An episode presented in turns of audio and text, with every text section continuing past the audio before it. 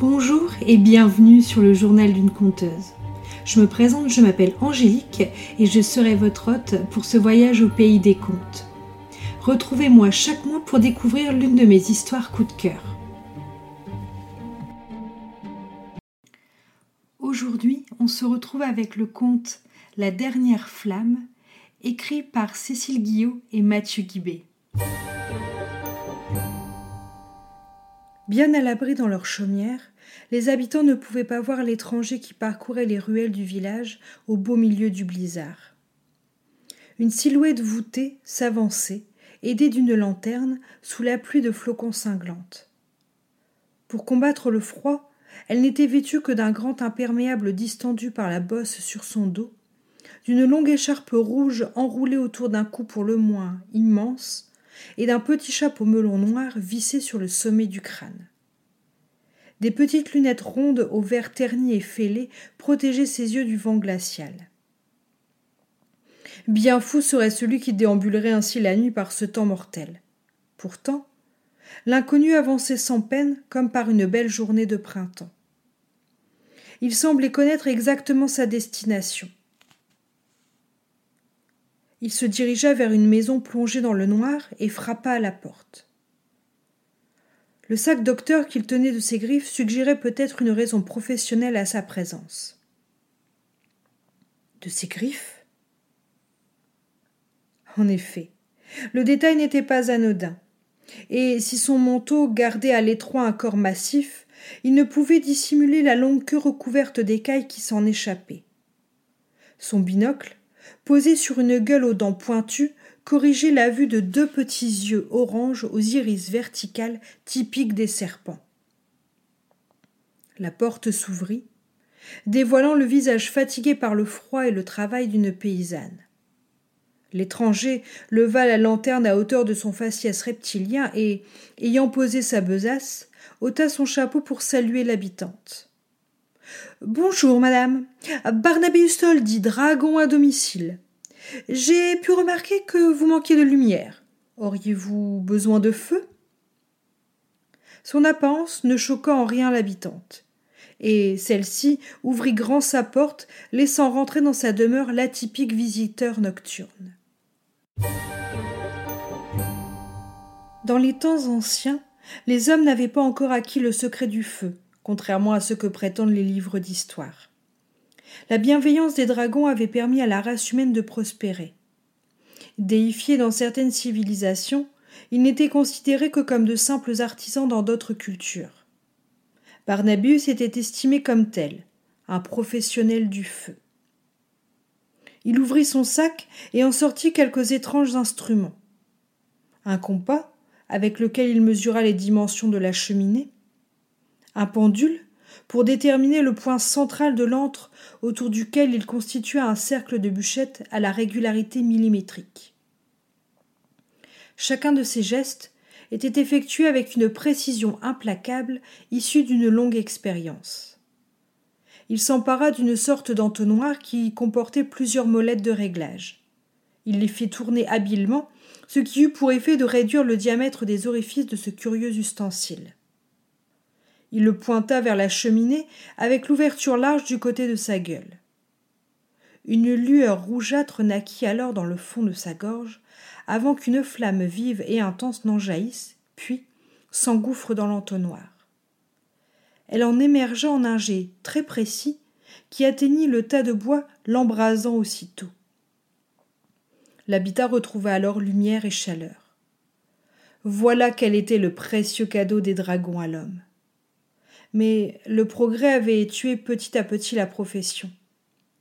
Devenus inutiles dans les grandes cités, les dragons avaient peu à peu disparu et avaient été oubliés des peuples ingrats.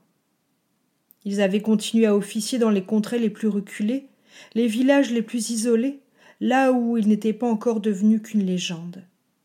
Et pourtant, bientôt le mythe serait l'unique moyen de colporter le souvenir des dragons. Barnabéus, était le dernier représentant de leur race.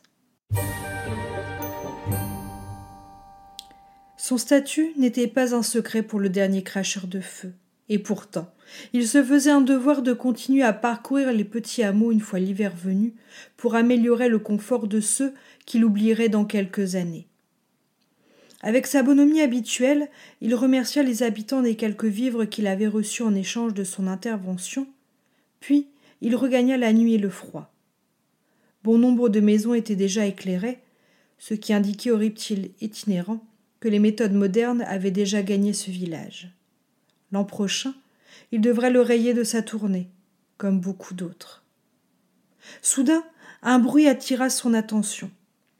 Il avait entendu comme un objet qui chute et, ayant une confiance parfaite en son ouïe, il décida d'aller vérifier par lui-même.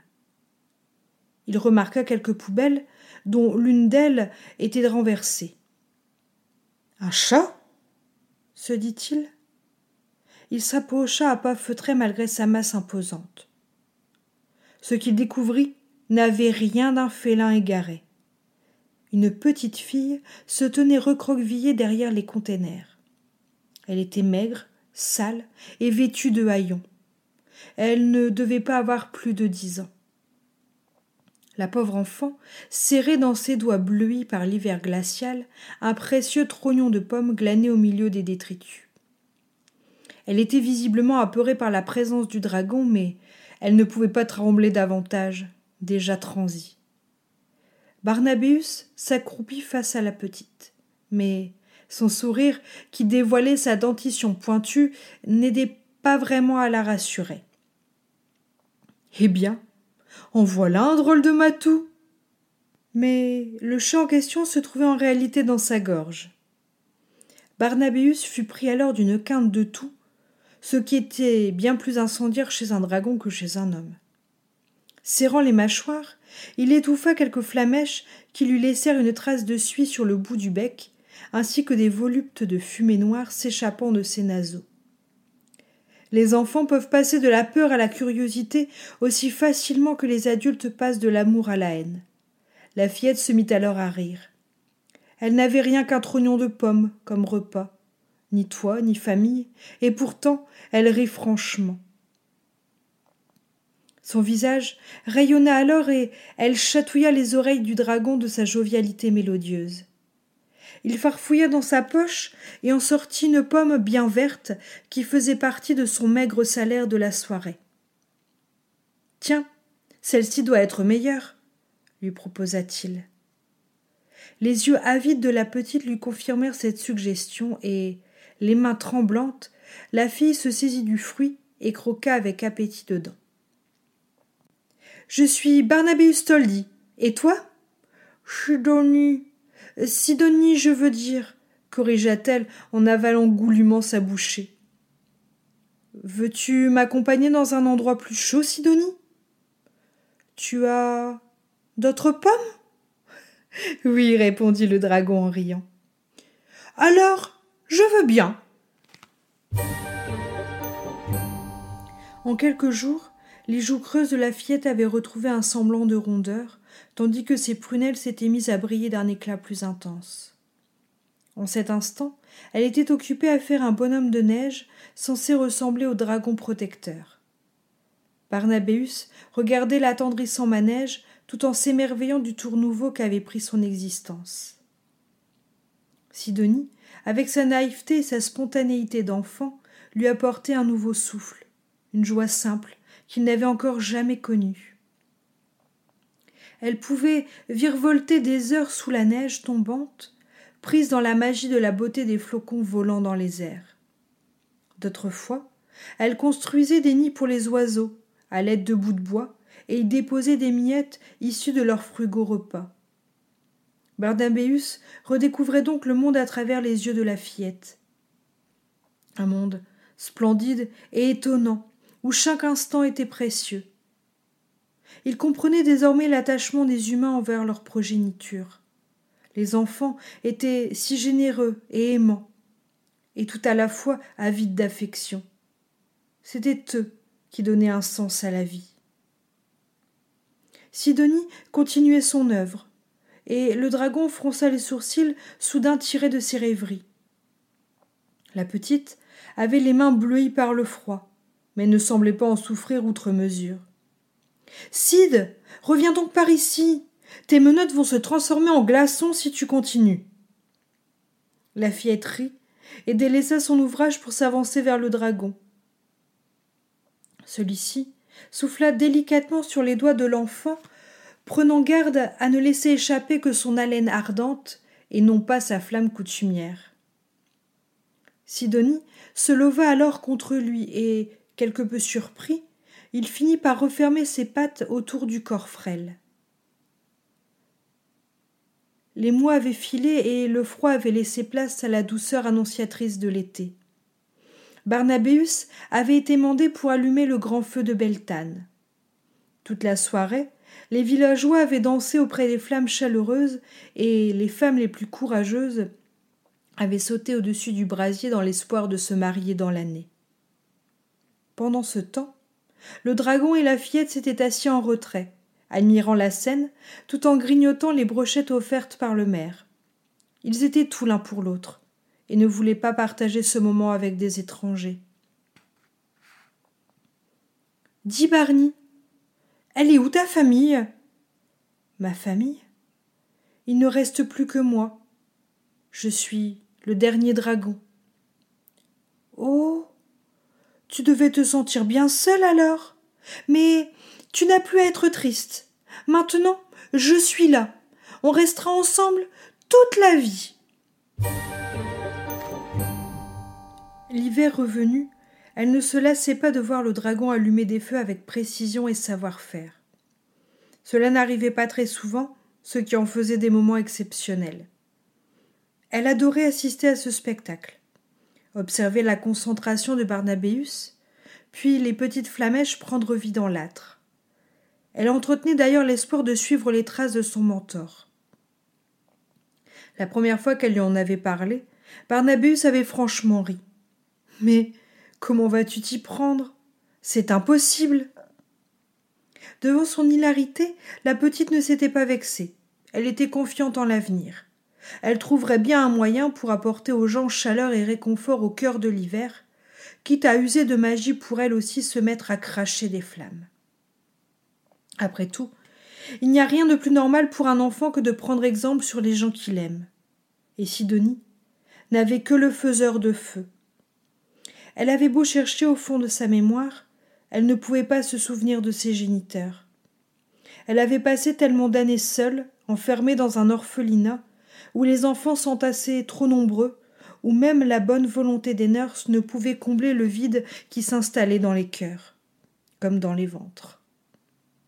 La faim, la douleur et la tristesse issues de sa solitude avaient peu à peu effacé les visages de ceux qui, un jour, l'avaient sans doute aimée.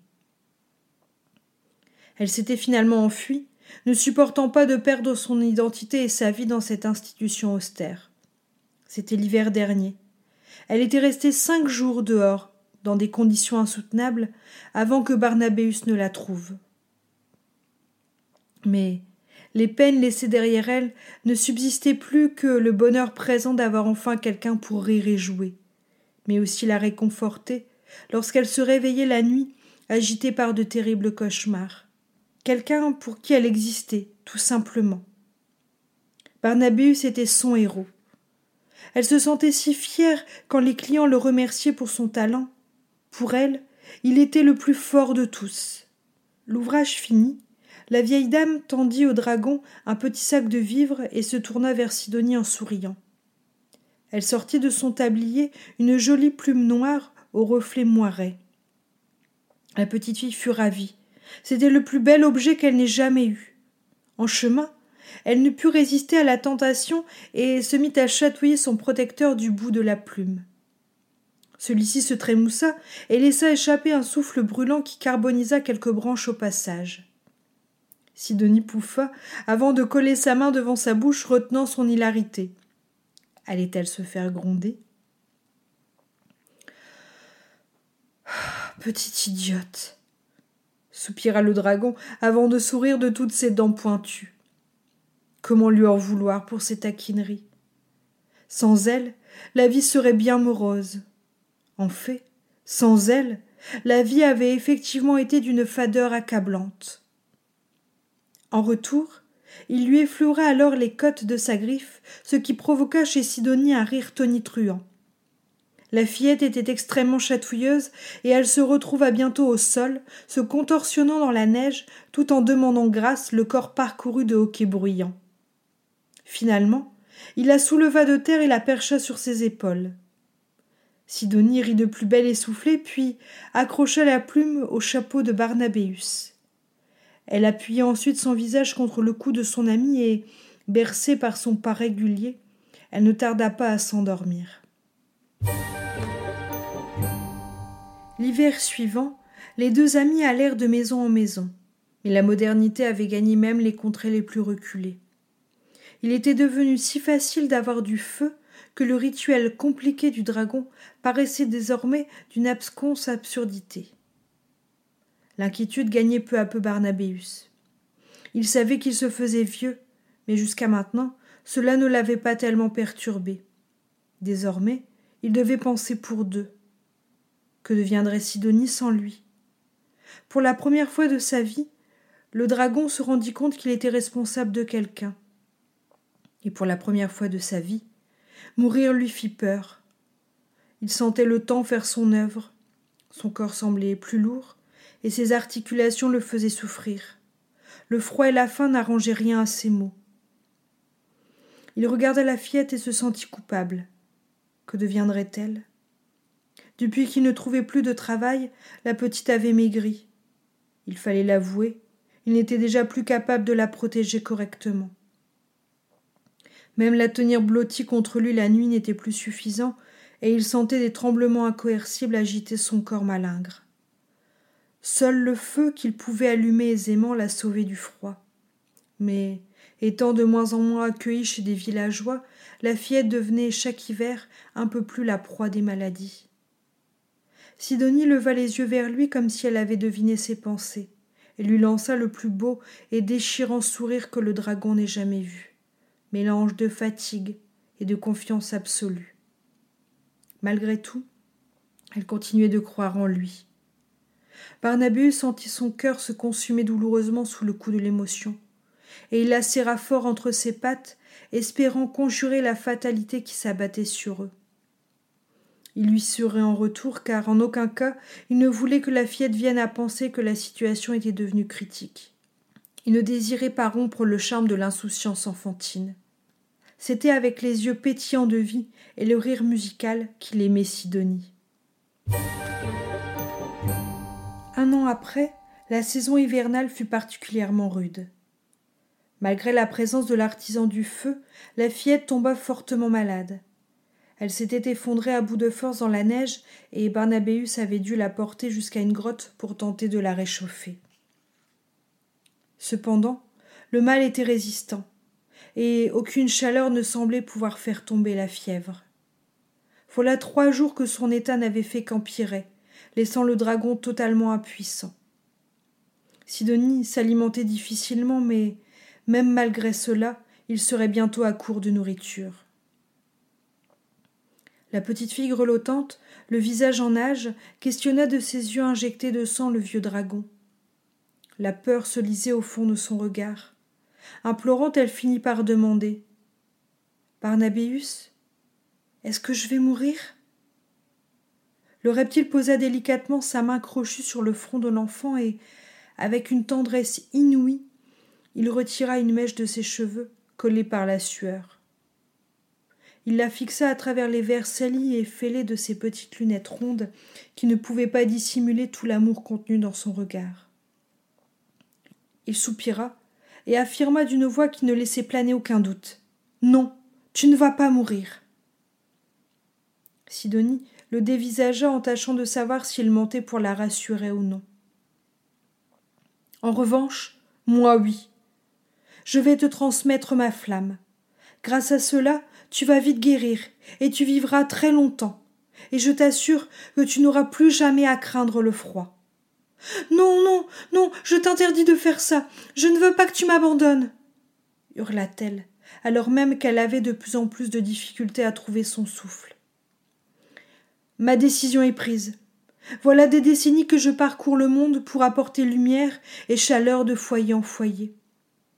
Je m'en vais heureux de t'avoir rencontré avant, car, au cours de ces dernières années, c'est toi qui as fait naître cette lueur en moi. Le dragon souffla sur le creux de sa main et une flamme bleue apparut. Elle brûlait juste au-dessus de sa pomme, tel un feu follet vivace. Il l'approcha du visage de Sidonie. Aspire-la. Il retira sa main et la flamme continua de brûler, flottant au-dessus des lèvres closes de la fillette. Elle bloqua sa respiration et la retint autant qu'elle put. Elle le regardait implorante, alors que des flots de larmes coulaient sur son visage malade. Le dragon lui sourit tendrement et approcha ses griffes de laine de l'enfant. Elle secoua vivement la tête en signe de protestation, étouffant un gémissement contestataire. Elle savait pertinemment ce qu'il s'apprêtait à faire. Alors que le visage de la fillette devenait rouge à force de retenir son souffle, il pinça délicatement la zone charnue de ses hanches et, aussi décidée était-elle à ne pas rire, elle céda par réflexe en réponse à cette caresse. Non. Pourquoi tu m'as fait ça? bafouilla-t-elle en pleurant. La flamme bleue s'engouffra au fond de sa gorge à sa première inspiration. Elle sentit alors un feu ravageur et la sensation de suffocation fut telle qu'elle en perdit conscience. Elle emporta pour dernière image le visage souriant de son vieil ami, de son seul ami la famille qu'elle n'avait jamais eue. Aussi lentement que le corps de la fillette se réchauffa, la masse imposante du dragon refroidissait. Rassuré de voir sa protégée reprendre des couleurs, il s'allongea en boule alors même que sa peau s'assombrissait. Tel un morceau de lave incandescente plongé dans l'eau, il se changea peu à peu en un roc de pierre noire. Lorsque la fillette se réveilla guérie, elle découvrit ce rocher, pour n'importe quel passant, cette pierre aurait juste eu une forme bizarre. Mais pour elle, qui savait quoi regarder, il s'agissait du corps minéralisé de son protecteur. Elle se jeta dessus et tenta de se nicher contre son cou, là où elle avait si souvent dormi. Le visage caché entre ses bras, elle sanglotait, comme si les larmes ne devaient jamais tarir. Elle récupéra la plume fixée sur le chapeau de Barnabéus et la fit glisser lentement sur la peau rocailleuse, comme si elle s'attendait à le voir gigoter d'une seconde à l'autre. Fatiguée, elle cessa de bouger, restant blottie contre la masse imposante du dragon sur lequel échouaient les pleurs de la jeune fille. Pourquoi m'as-tu quittée? Je n'ai jamais eu besoin de ton feu. Moi, c'est la chaleur de ton amour que je voulais. Ainsi s'éteignit le dernier des dragons. Mais au cours des années qui suivirent, Sidonie, qui portait en elle le souvenir de cette extraordinaire rencontre, la raconta maintes et maintes fois à ses enfants, puis à ses petits-enfants. Sa descendance perpétua cette tradition, colportant grâce à leur sang et à la mémoire collective cette étincelle d'amour, héritage de Barnabéus. Grâce à cela, et même si les dragons avaient disparu, jamais ne vacilla leur dernière flamme. Merci à vous d'avoir écouté cet épisode. J'espère qu'il vous a plu. Si vous avez aimé, n'hésitez pas à laisser une note ou un commentaire sur votre plateforme préférée et à le partager autour de vous. Je vous souhaite une belle journée ou une bonne soirée et à la prochaine